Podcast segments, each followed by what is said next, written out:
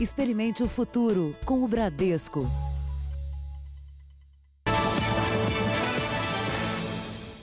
Boa noite. Boa noite. As empregadas domésticas estão entre as maiores vítimas de trabalho escravo em áreas urbanas do Brasil. Em São Paulo, a polícia resgatou uma mulher de 61 anos que foi abandonada em condições degradantes pelos patrões. Os donos da casa negaram relação de trabalho. Era nos fundos desta casa, num bairro de classe média da capital paulista, que a idosa vivia em condições semelhantes à escravidão. As fotos tiradas no momento em que ela foi resgatada mostram as condições em que ela vivia num cômodo. No local que também servia como depósito da casa da família, não havia cama. A vítima dormia neste colchão, em cima de um sofá. Também não havia banheiro. Dormindo dentro de um depósito e sem acesso aos sanitários, né? O que é uma situação bastante grave usando um balde para fazer a sua higienização pessoal. Segundo o Ministério Público, a mulher trabalhava para a família desde 1998. Em 2011, foi morar com os patrões, mas não recebia salário de maneira regular. Há três anos, a situação piorou e ela praticamente passou a trabalhar em troca de moradia. Muitas vezes, eram os vizinhos que supriam a alimentação. Arroz, feijão, óleo, açúcar, café. Passava por cima do muro para ela. Os donos do imóvel se mudaram da casa no início do mês e abandonaram a senhora. No dia em que a idosa foi resgatada depois de uma denúncia anônima, a dona da casa foi presa, mas pagou fiança no valor de R$ 2.100 e vai responder em liberdade. Se condenada, ela pode pegar até oito anos de prisão. A família também será obrigada a pagar os direitos trabalhistas e uma indenização, que pode chegar a 500 mil reais. A justiça já bloqueou o imóvel para garantir o pagamento à vítima. No ano passado, o serviço doméstico foi o terceiro em vítimas de trabalho escravo urbano no Brasil. Mulheres negras são as principais vítimas. Muitas vezes fica uh, invisibilizado perante a sociedade porque ocorre entre quatro paredes, né? A idosa foi acolhida provisoriamente por um vizinho que ficou sensibilizado com a situação dela. Veja agora outros destaques do dia. Vacina testada no Brasil é a melhor candidata contra a Covid-19. São Paulo passa a fase amarela e poderá abrir restaurantes, bares e salões de beleza. Já Belo Horizonte restringe atividades econômicas. Governo começa a pagar amanhã nova etapa do auxílio emergencial.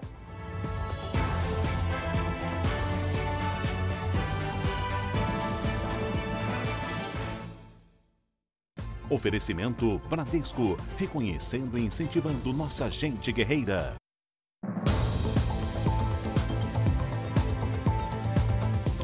Dois casos de agressão de guardas municipais contra vendedores ambulantes viraram alvo de investigação na região metropolitana do Rio de Janeiro. A abordagem foi criticada pelo Conselho Nacional de Direitos Humanos da OAB.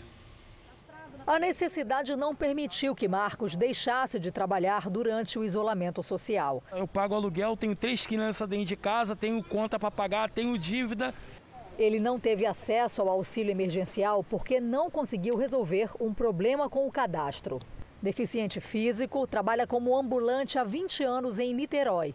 Mesmo com a proibição na cidade por causa da pandemia, ele foi às ruas vender panos de chão. Mas nesta quinta-feira foi abordado durante uma fiscalização. Na confusão, um guarda municipal lançou spray de pimenta no rosto dele, como mostra esse vídeo. Que covardia! Também em Niterói, um senegalês que vendia meias foi agredido pelos agentes. A mercadoria foi jogada no chão. Ele foi levado para o hospital e já recebeu alta. Os casos chegaram ao Conselho Nacional de Direitos Humanos da Ordem dos Advogados do Brasil. A abordagem dos guardas municipais foi criticada pelos representantes da OAB. Eles vão acompanhar as investigações e, se for comprovado que houve excesso, os agentes podem ser até exonerados. É uma falta de preparação, uma má formação desses profissionais que acabam por naturalizar a prática da violência. A prefeitura disse que a Guarda Municipal de Niterói é uma das mais bem preparadas do estado e que solicitou que a corregedoria investigue o caso. Apesar do medo, Marcos pretende voltar a trabalhar. Eu fiquei chorando porque, assim, eu não estou fazendo nada de errado. Só estou vendendo uma coisa para poder manter o sustento para dentro de casa, entendeu? Veterinários alertam que mesmo os animais dóceis podem ter reações imprevisíveis quando sentem algo parecido com ciúmes. Na Bahia, um cachorro de estimação atacou e matou duas recém-nascidas. Uma tragédia como essa é rara. Mesmo assim, mães com bebês devem redobrar a atenção. Quando a Valentina chegou, a família já tinha a Kira, cachorra da raça Rottweiler.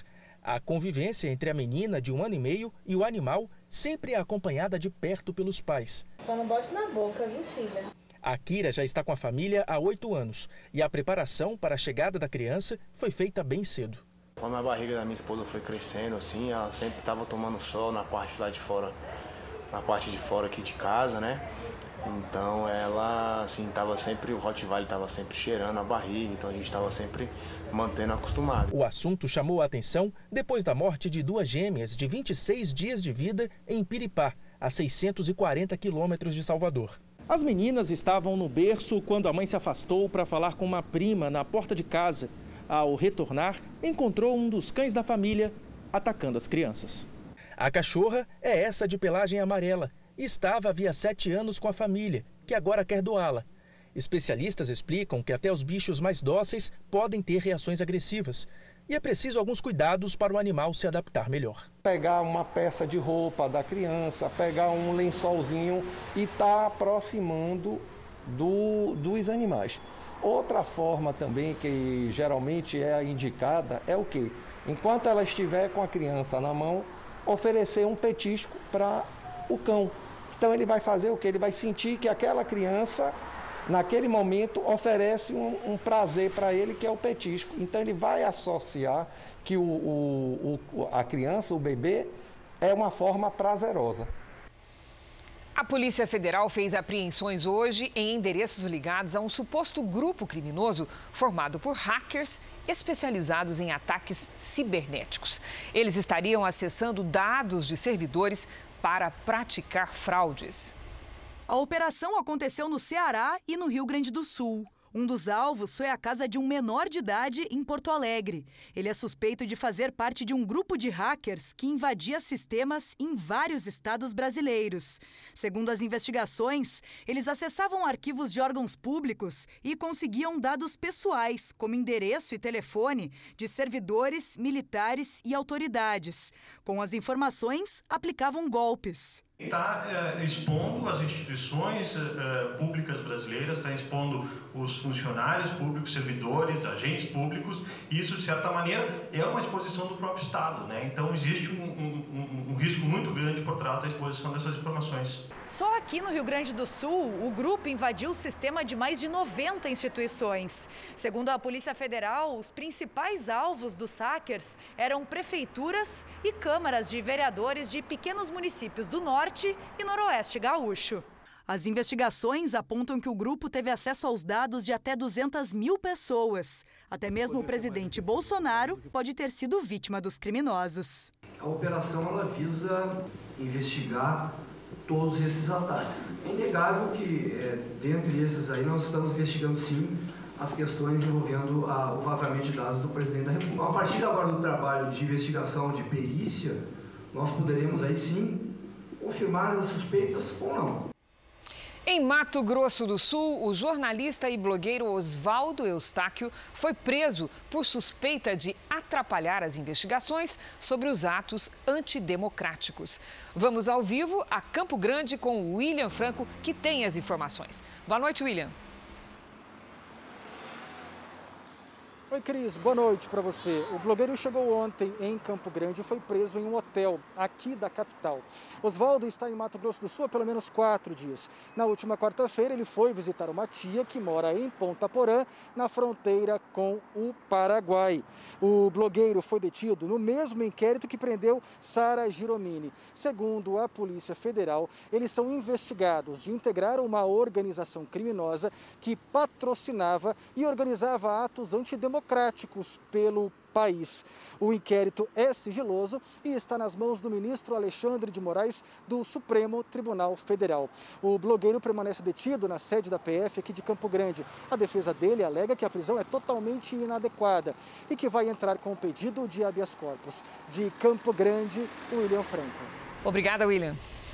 Diretores de escolas estaduais do Rio de Janeiro e fornecedores de merenda escolar foram alvo hoje de uma operação da Polícia e do Ministério Público. Eles são suspeitos de fraudar licitações para a compra dos alimentos. O esquema estaria a todo vapor, mesmo com as aulas suspensas por causa da pandemia. Nem a merenda escapou. O dono desse galpão foi preso. Mauro Braga é suspeito de pagar propina a diretores de escolas estaduais do Rio em troca de favorecimento nos contratos de merenda escolar. O Ministério Público e a polícia chegaram até esse local depois de uma denúncia anônima que revelou o esquema. As investigações começaram há cinco meses.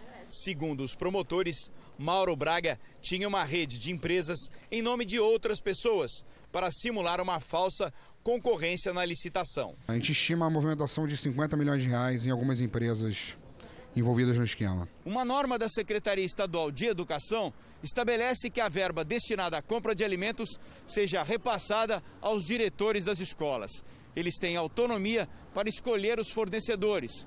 Um voto de confiança que nem todo mundo soube usar mais de 10 diretores estão na mira da polícia. Os diretores suspeitos serão afastados pela Secretaria Estadual de Educação.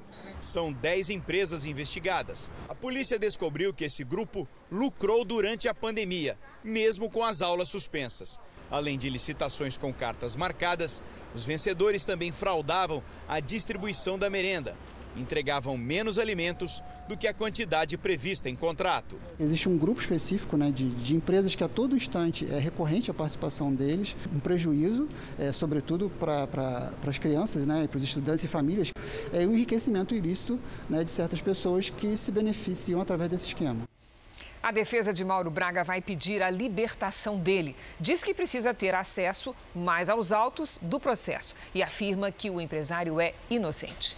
Vamos aos números de hoje da pandemia do coronavírus no Brasil. Segundo o Ministério da Saúde, o país tem 1.274.974 casos de Covid-19, com 55.961 mortos. Foram 990 registros nas últimas 24 horas. Ainda de acordo com o boletim do Ministério da Saúde, da Saúde quase 700 mil pacientes estão curados e mais de 520 mil seguem em acompanhamento neste momento.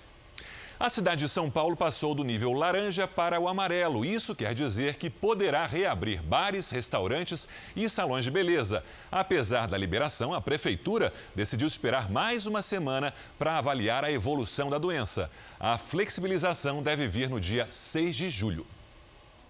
A notícia trouxe alívio. Depois de reduzir custos e demitir parte da equipe, a gerente agora faz planos. A gente tem em mente que uns três meses depois que abrir realmente o salão, que a gente possa recontratar os funcionários que foram afastados ou demitidos e que a economia no geral e, e o fluxo volte ao normal. Com a volta do consumo dentro dos estabelecimentos, uma série de regras precisa ser seguida tanto por funcionários quanto pelos clientes. Uso de máscara, álcool gel, distanciamento entre todos higienização dos itens compartilhados são básicos.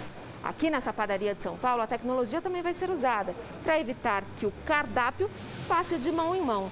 E aí, com o próprio telefone, o cliente pode vir no QR Code, abrir as opções de consumo aqui no telefone e só chamar o garçom quando tiver o pedido na cabeça. De acordo com a Associação Brasileira de Bares e Restaurantes, 6 milhões de famílias dependem do setor. Um em cada quatro trabalhadores perdeu o emprego. A gente fica feliz né, em poder estar tá voltando aos pouquinhos, mas está voltando devagarzinho, chamar a equipe novamente, todo mundo para voltar a trabalhar. A partir de 6 de julho, se não houver uma piora nos índices da capital, os estabelecimentos vão poder funcionar por 6 horas com apenas 40% da capacidade. As regras também valem para salões de beleza fechados desde o início da quarentena. Elisete já vem se organizando. Os cuidados vão desde a entrada, cadeiras distantes e máscaras de proteção. Começa tudo de novo, né? Porque as clientes que vinham aqui, elas foram demitidas, não estão mais aqui na região, começar do zero. A fase amarela de maior flexibilização só foi atingida pela capital e parte da Grande São Paulo. Regiões no centro do estado voltaram para a fase vermelha, de maior restrição. As outras, em laranja, não puderam avançar. Para este médico, a situação da região metropolitana melhorou, mas é preciso manter os cuidados. A reabertura ou flexibilização Uh, significa que a gente está num momento um pouco melhor do que era antes e a gente está começando a reaproximar uma possível vida normal. Mas ainda não quer dizer que acabou o problema e que a gente pode voltar a ser o que era antes e se a população não colaborar, vai regredir, vai voltar ao que estava em termos de fechamento e todo mundo sai prejudicado por causa disso. Por causa do aumento de casos da Covid-19, o prefeito de Belo Horizonte decidiu que a partir de segunda-feira, apenas serviços essenciais poderão funcionar na cidade. A flexibilização das atividades econômicas vinha ocorrendo desde 25 de maio. 92% dos trabalhadores da cidade, segundo a prefeitura, já tinham retornado ao trabalho. A medida anunciada hoje só permite o funcionamento dos serviços essenciais, como postos de combustíveis, hospitais, farmácias e supermercados. Já são mais de 5 mil casos e 121 mortos pela Covid-19 em Belo Horizonte. Ah, nós estamos em descontrole? Não. Segundo, fui informado pela equipe do Covid-19? Não. Mas podemos chegar perto do colapso ou do, ou do descontrole. Contagem na região metropolitana anunciou que também vai recuar e só manter abertos os serviços essenciais. Só nas últimas 24 horas foram 27 mortes no estado, aumentando para 833 o total e 6.122 novos casos confirmados. O governo de Minas atribui a disparada dos números à demora no processamento das informações sobre a doença enviadas pelas prefeituras. Isso reforça a necessidade de nós, nesse momento, orientarmos fortemente, igual nós já estamos fazendo há alguns dias, o aumento do isolamento e, mais do que o aumento do isolamento, que este seja eficiente de forma que nós não tenhamos um pico importante no dia 15 de julho. O governo dos Estados Unidos entregou hoje 200 respiradores ao Brasil para ajudar no combate ao coronavírus. A chegada foi oficializada em cerimônia online com o embaixador americano no Brasil, Todd Chapman, diretores da USAID, que é um órgão do governo americano para o desenvolvimento, e representantes do governo brasileiro. Este é o primeiro lote de um total de mil respiradores que serão entregues pelos Estados Unidos ao Brasil. Os 200 aparelhos estão avaliados em mais de 13 milhões e meio de reais e se somam aos mais de 65 milhões já doados pelo governo americano ao Brasil. Também estão previstas ações para fornecer água potável, saneamento básico e produtos de higiene para populações vulneráveis da Amazônia. E os Estados Unidos atingiram uma nova alta no número de casos de Covid-19. Vamos ao vivo com a correspondente Evelyn Bastos. Evelyn, boa noite para você. Oi, Sérgio, muito boa noite para você, para a Cris e para todos que nos assistem. Olha, em 24 horas foram quase 40 mil novas infecções. Dos 50 estados americanos, 30 viram aumento no número de casos e internações. A população jovem, entre 20 e 40 anos, é a responsável por este aumento. No começo da pandemia, os idosos eram a maioria dos infectados. Os estados em situação mais preocupante, como Flórida, Texas, Arizona e Novo México, que estavam reabrindo a economia, paralisaram o processo ou até voltaram atrás. O Texas, por exemplo, pediu para fechar os bares mais uma vez. Hoje, depois de dois meses, a Casa Branca voltou a fazer uma coletiva sobre a doença e a equipe da Força Tarefa de Combate ao Coronavírus pediu que os jovens sejam mais responsáveis. Sérgio, Cris. Obrigado, Evelyn. Aqui no Brasil, a defesa de Fabrício Queiroz, ex-assessor do senador Flávio Bolsonaro, negocia um acordo de delação premiada com o Ministério Público do Rio de Janeiro. Pedro Paulo Filho tem os detalhes. Pedro Paulo, boa noite. Boa noite, Sérgio. Boa noite a todos. Olha, o ex-assessor teria pedido proteção à mulher e às filhas em troca de informações sobre as movimentações financeiras suspeitas na Assembleia Legislativa do Rio quando ele era assessor do então deputado Flávio Bolsonaro. A mulher de Queiroz, Márcia Aguiar, está foragida desde a semana passada e as duas filhas são citadas no processo. Para a delação, os promotores querem ter a garantia de que Queiroz apresente informações novas, diferentes das que o MP já conseguiu durante as investigações. A defesa do casal também aguarda pelo julgamento definitivo do habeas corpus, com os pedidos de soltura para Queiroz e Márcia. E em uma entrevista à revista Veja, o advogado Frederick Wassef disse que ofereceu um lugar para Fabrício Queiroz. Mais tarde, soube de um plano para assassinar o ex-assessor. Segundo ele, foi também uma forma de proteger a família Bolsonaro, que poderia ser acusada de queima de arquivo. Do Rio de Janeiro, Pedro Paulo Filho. Obrigado, Pedro Paulo. Veja a seguir: auxílio emergencial, terceira parcela começa a ser paga amanhã. E ainda nesta edição, por que tantos pinguins estão aparecendo nas praias paulistas?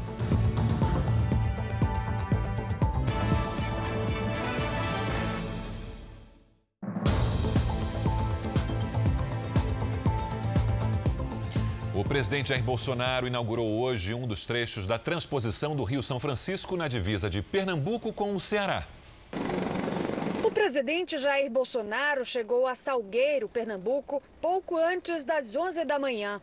Acompanhado de ministros e do filho, o deputado federal Eduardo Bolsonaro, ele acionou a abertura da comporta responsável pela chegada das águas do eixo norte.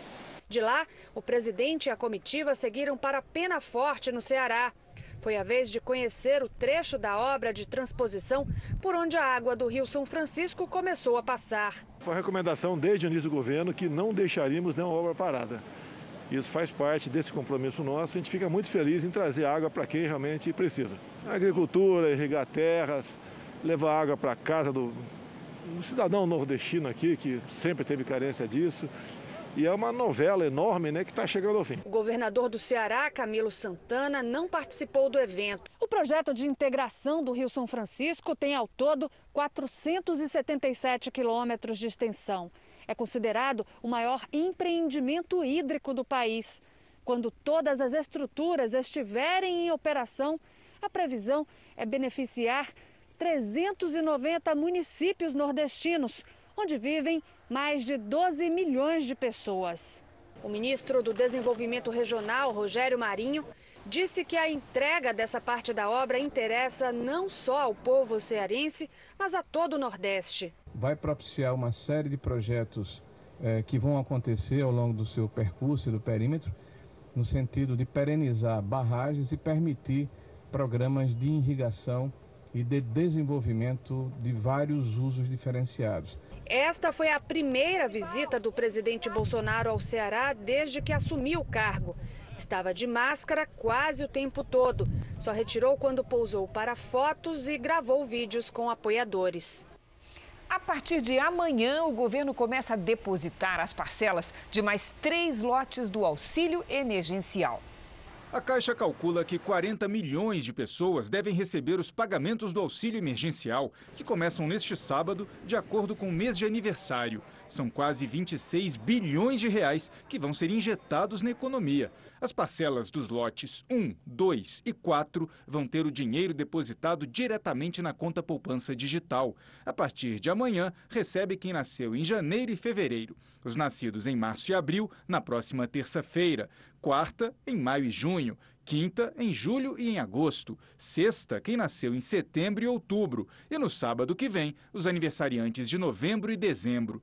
A Caixa não divulgou as datas dos depósitos do lote 3. Aqueles que aguardam a aprovação do nome no cadastro ou ainda não se inscreveram podem receber o benefício, mas os pedidos devem ser feitos até o próximo dia 2.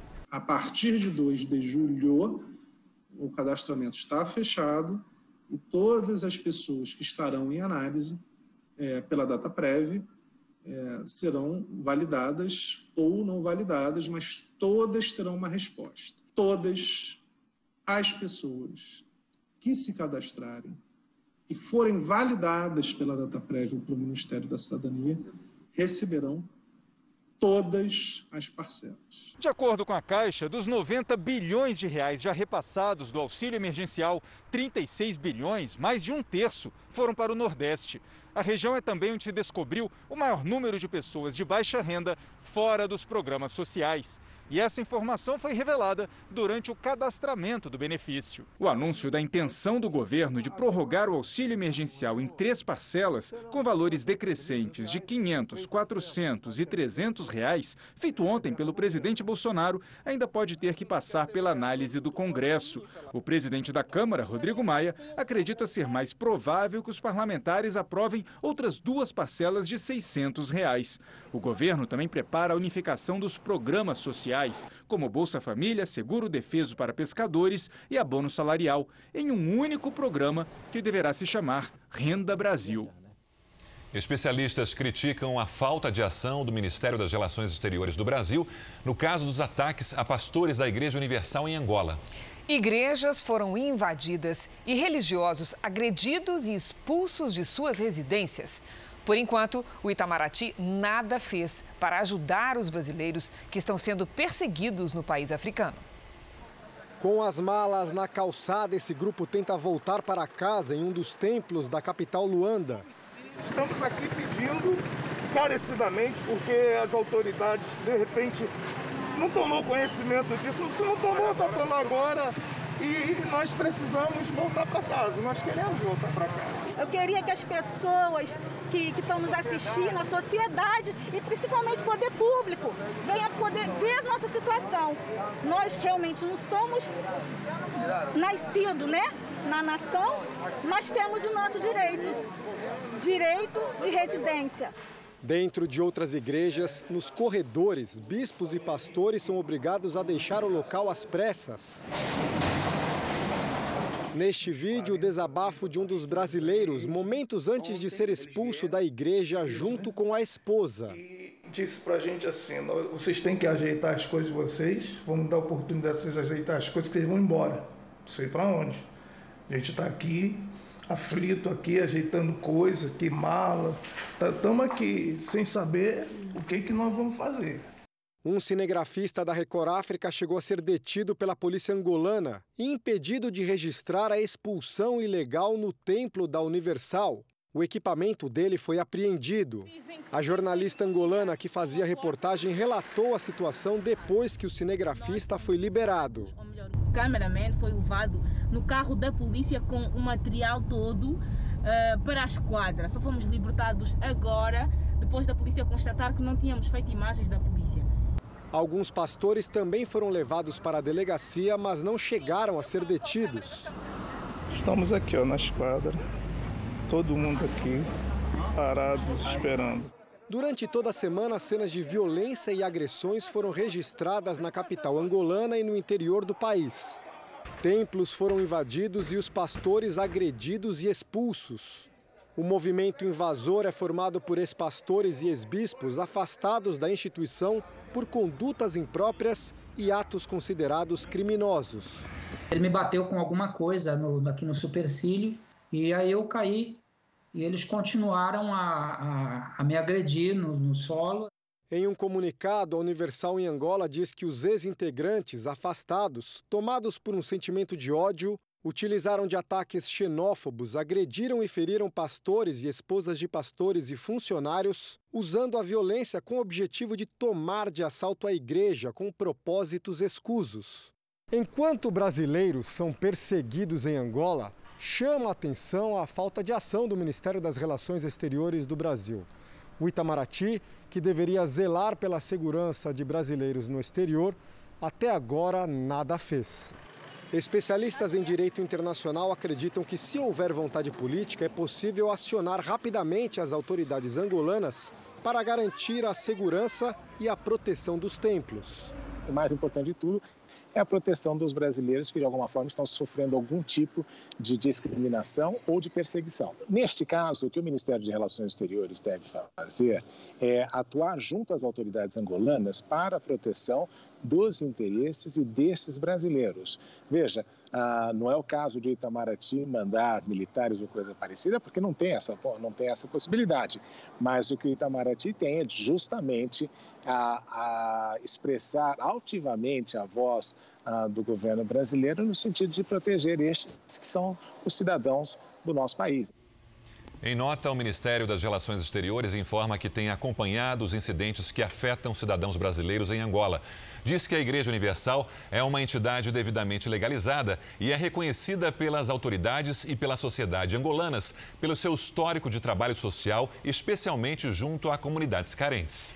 A nota informa ainda que o ministro Ernesto Araújo conversou na última terça-feira com o chanceler de Angola sobre a preocupação do governo brasileiro com os fatos ocorridos e solicitou que seja garantida a segurança dos brasileiros da Igreja Universal. Veja agora um dos destaques do próximo Domingo Espetacular. 1994. Dois policiais realizam parto de emergência no meio de uma avenida. 25 anos depois, um reencontro emocionante. Pela primeira vez, eles vão ver mãe e filho depois de tudo o que aconteceu. E uma surpresa que ninguém esperava: o bebê nascido no parto é hoje também um homem de farda. É neste domingo espetacular, logo depois da hora do fado. Veja a seguir: vacina mais avançada contra a Covid-19 está em teste no Brasil. E também o maior medo das comunidades carentes na pandemia é a fome.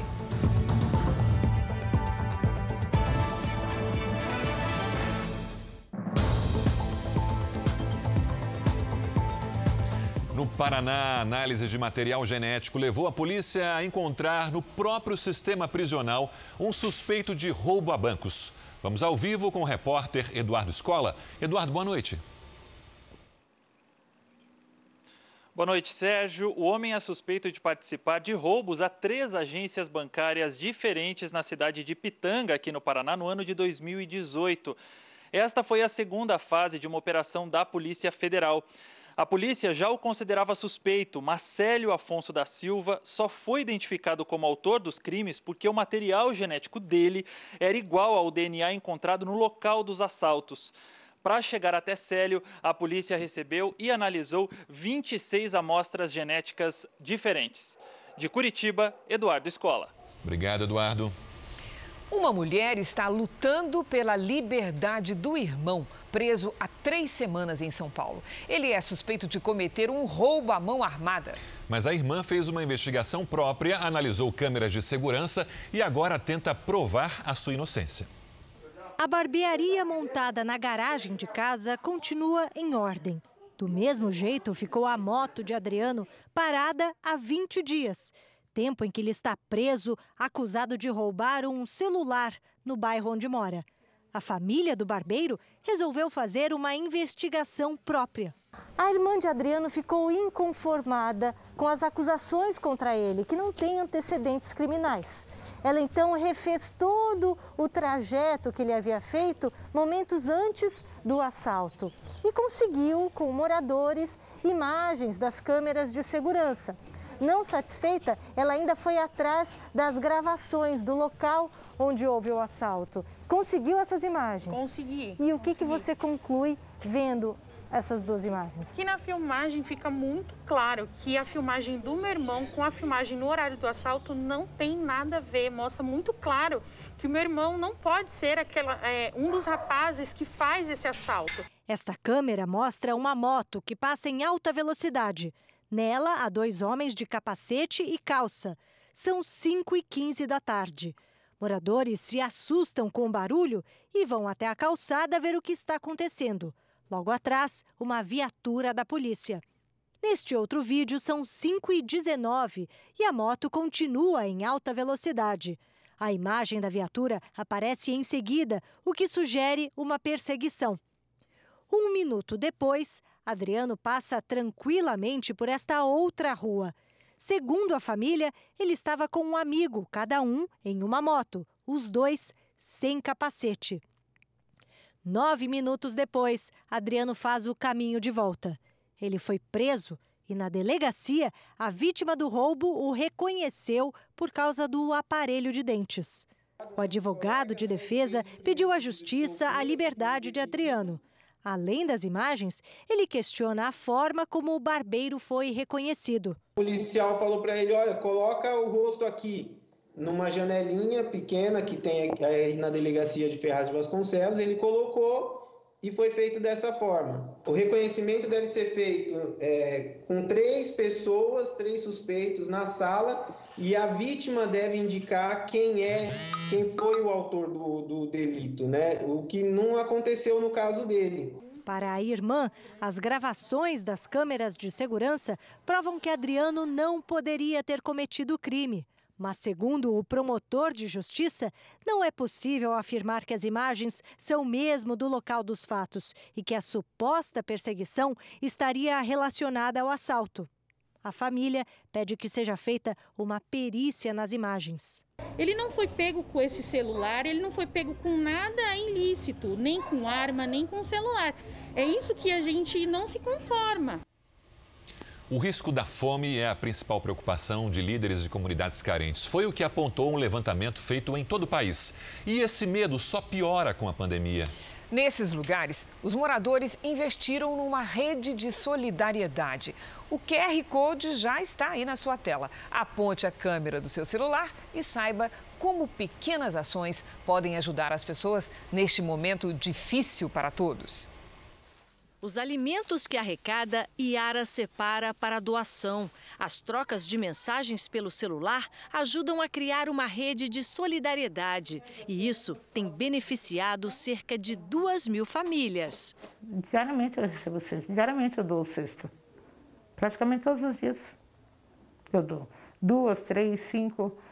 Se vocês saem daqui, essas vão ser entregas, eu vou começar a montar outras. Yara mora numa comunidade da capital paulista. Uma das vizinhas dela está na lista de entregas. Vitória, que é babá, está sem trabalhar desde março. Se não fosse por ela é, ajudar a gente aqui, a gente estava passando necessidade. Um levantamento feito em todo o país revelou que a principal preocupação de líderes de comunidades carentes durante o período da pandemia é justamente o risco de fome.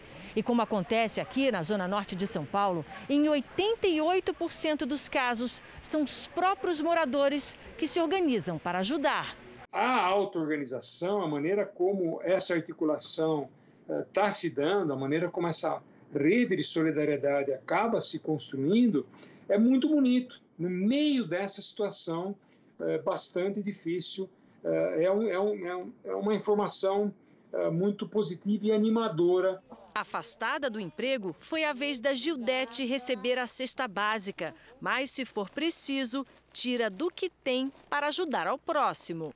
Eu tiro um feijão, um, um açúcar e já dou também para fazer outra, outra cesta. Todo mundo é importante, nós todos nos ajudamos. A reportagem da Record TV teve acesso ao primeiro depoimento da mãe do menino Rafael Winks, no Rio Grande do Sul. Ela admitiu ter matado o filho, mas sustenta que foi por acidente. Neste depoimento informal à Polícia Civil do Rio Grande do Sul, Alexandra Dugokensky contou detalhes do que teria acontecido com Rafael. A mãe disse que deu calmante ao menino. Dei remédio dormir. Quantos comprimidos a senhora deu? Dois. Um laudo apontou que a causa da morte não foi o remédio, mas asfixia por estrangulamento. Alexandra está presa e vai prestar novo depoimento amanhã. O litoral paulista recebe todo ano centenas de pinguins, mas agora o número de visitantes está ainda maior. A temporada de migração mal começou e mais de 300 pinguins magalhães estão em recuperação nos institutos de pesquisa de animais marinhos do litoral de São Paulo. Nos últimos quatro dias, nós já temos mais de 180 ocorrências de pinguins entre animais vivos e mortos. Há cinco anos, desde que começou o projeto de monitoramento, a região não recebia tantos pinguins vivos. O número de pinguins ao mesmo tempo é, nas praias e até mesmo pinguins, grupos de pinguins sadios que estão na água ainda nadando. Então, isso chamou um pouco né, a atenção, um pouco mais do que nesses últimos anos. Neste outro instituto, em Praia Grande, são 22 em tratamento. Em junho do ano passado, não havia nenhum. Essa espécie habita as zonas costeiras da Argentina, Chile e Ilhas Malvinas. No inverno, é comum que venham para o litoral brasileiro à procura de águas mais quentes. Nos últimos dias, houve centenas de registros em praias de Ilha Comprida, Cananéia, Santos, Guarujá, Praia Grande e até de Ubatuba na divisa com o estado do Rio de Janeiro. Os pinguins que vêm para o litoral brasileiro são, na maioria, jovens que se aventuram na primeira viagem. Os que chegam perto da praia querem só descansar porque estão debilitados. Muitos não sobrevivem. Os mais resistentes vão ficar um longo período em tratamento e, quando estiverem fortes e preparados, serão devolvidos ao mar. Uma massa de ar frio derrubou as temperaturas em algumas cidades de Santa Catarina. Em São Joaquim, os termômetros marcaram um grau Celsius negativo nas primeiras horas do dia, a menor temperatura do estado. Segundo meteorologistas, as temperaturas baixas de hoje marcam o primeiro dia realmente frio neste ano. Também houve geada na Serra Catarinense. E não esfriou apenas na região sul. O tempo também mudou em São Paulo e Mato Grosso do Sul. Lidiane, como é que vai ser o meu primeiro final de semana em São Paulo? Frio, viu, Cris? Boa noite para você, para quem nos acompanha. Calor só no norte e no nordeste. Esfriou porque o ar polar que vem com a frente fria está bem forte desta vez. A frente fria geralmente já provoca chuva, o que ameniza a temperatura. Quando o ar polar vem intenso, como neste caso, aí sim os termômetros despencam. Pode inclusive nevar de sábado para domingo nas serras gaúcha e catarinense. O sábado vai ser de tempo firme no Rio Grande do Sul, do Espírito Santo até Rondônia e em grande parte do interior do Nordeste. Agora, do Acre até o norte do Pará e também no litoral nordestino, chuva rápida. Em Porto Alegre, vai fazer 6 graus pela manhã, amanhã e à tarde 14. Em Campo Grande chove e esfria mais, máxima de 22. Em BH faz 27, em Fortaleza pancadas de chuva e máxima de 30 e em Palmas 34. Tem previsão de ondas de 2,5 metros e meio no litoral do Rio de Janeiro, por isso atenção. Na capital, chuva, com máxima de 29 amanhã. Em São Paulo, chove até domingo. Amanhã, mínima de 14 e máxima de 18 graus. Lídio, o Brasil bateu um recorde de fenômeno natural. É verdade, Cris. Olha, não bastasse sermos o país com maior incidência de raios no planeta, agora temos o maior raio do mundo, de acordo com a Organização Meteorológica Mundial. Aconteceu no dia 31 de outubro de 2018, com 709 quilômetros na região sul, mais que o dobro do recorde anterior de 321 quilômetros em Oklahoma, nos Estados Unidos. Dessa forma energética, eu desejo um bom fim de semana. Muito obrigada, Lidy. Boa noite. Boa noite. Vamos agora com a opinião do jornalista Augusto Nunes. Boa noite, Augusto. Boa noite, Cristina, Sérgio. Boa noite a você que nos acompanha. As primeiras declarações do novo ministro da Educação sugerem que Carlos Alberto Decotelli pode ter sido uma boa escolha para o cargo. Numa delas, o sucessor de Abraham Weintraub constatou que a prioridade número um é resolver problemas criados ou escancarados pela pandemia de coronavírus. O ano letivo, por exemplo, está praticamente perdido. O sistema de ensino à distância ainda engatinha e as aulas virtuais estão longe de substituir satisfatoriamente as que juntam professor e aluno numa mesma sala. Decotelli pretende dedicar-se à eliminação de tumores crônicos da educação brasileira. Num país com 14 milhões de analfabetos, cresce o número de jovens que não completam o segundo grau. O ensino fundamental é dramaticamente ineficaz. O nível do ensino superior sofreu uma forte queda com a proliferação de universidades federais que formam doutores em nada. Enfim, não faltam problemas de bom tamanho implorando por soluções. Boa sorte, ministro. No Japão, uma empresa desenvolveu uma máscara inteligente contra a Covid-19. Ela tem até internet, Cris. O equipamento é feito de plástico e se encaixa nas máscaras faciais comuns. Ele é conectado remotamente a um aplicativo de smartphone e tablet. É capaz de transcrever a fala em mensagens de texto, traduzir até oito idiomas, fazer chamadas ou amplificar a voz de quem usa. As primeiras 5 mil peças serão enviadas a compradores em Tóquio a partir de setembro. Que fantástico. Quero uma. A Organização Mundial de Saúde voltou a afirmar que a única maneira de barrar a pandemia do coronavírus é ter uma vacina eficaz e segura. Disse também que a pesquisa até agora em estágio mais avançado é da Universidade de Oxford, no Reino Unido, que faz testes também no Brasil. O estudo já está em fase adiantada e os testes acontecem em larga escala. Mais de 10 mil voluntários estão recebendo as doses experimentais no Reino Unido, na África do Sul e no Brasil, onde os voluntários são 2 mil profissionais de saúde que estão na linha de frente no combate ao coronavírus. Se a fórmula for aprovada, a Universidade de Oxford e a farmacêutica AstraZeneca planejam produzir um bilhão de vacinas até o final de 2021. Pelo menos 300 mil doses já têm destino certo, os Estados Unidos. O país investiu mais de 6 bilhões de reais nas pesquisas e, em troca, deve receber as doses até o final deste ano. Em todo o mundo, cerca de 200 vacinas estão sendo desenvolvidas. Quatro ou cinco delas devem passar nos testes até dezembro, segundo a Organização Mundial da Saúde. O órgão trabalha em uma coalizão para garantir acesso mundial a uma vacina para a Covid-19. Hoje, durante uma conferência virtual, a OMS anunciou que pretende comprar 2 bilhões de doses e distribuir metade para países de baixa renda. Para isso, a cientista-chefe da organização reforçou o pedido de colaboração global e disse ser preciso mais verba para continuar o programa de aceleração de testes e tratamentos. O Hospital Moriá, em São Paulo, montou uma equipe para estudar as melhores estratégias de prevenção, diagnóstico e tratamento do coronavírus antes do primeiro caso da doença ser confirmado no Brasil. O hospital se orgulha de uma marca. Nenhum paciente operado durante a pandemia foi contaminado dentro da unidade médica. Agora, os conhecimentos adquiridos são repassados virtualmente para a classe médica.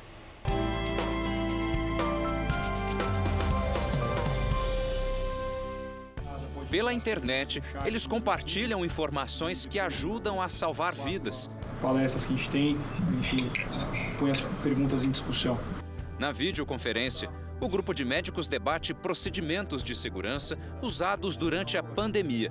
Desta vez, o tema escolhido são as cirurgias do abdômen. Dr. Vitor, mediador do encontro e também cirurgião, sabe o quanto é importante explicar a profissionais não só do hospital, mas de outros lugares o que já foi feito com eficiência por aqui. Na verdade, até acho que todo mundo era maneiro de primeira viagem três meses atrás e como ficou comum esse tipo de, de interação com o computador, todos aprenderam um pouco e normas que no começo a gente não sabia como seguir, foram sendo estabelecidas e todo mundo hoje maneja super bem. Né? Essa prática tem sido adotada pelo Hospital Moriá, em São Paulo, que tem 100% de sucesso na relação entre as cirurgias realizadas e a contaminação por coronavírus. Até agora, nenhum paciente operado no hospital contraiu a doença durante a internação.